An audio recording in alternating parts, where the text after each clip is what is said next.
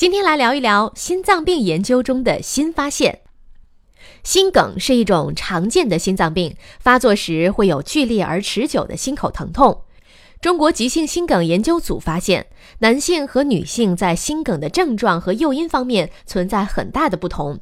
男性在心梗发作时最常表现为胸痛和大汗，而女性患者中放射到其他区域的疼痛和恶心呕吐更常见。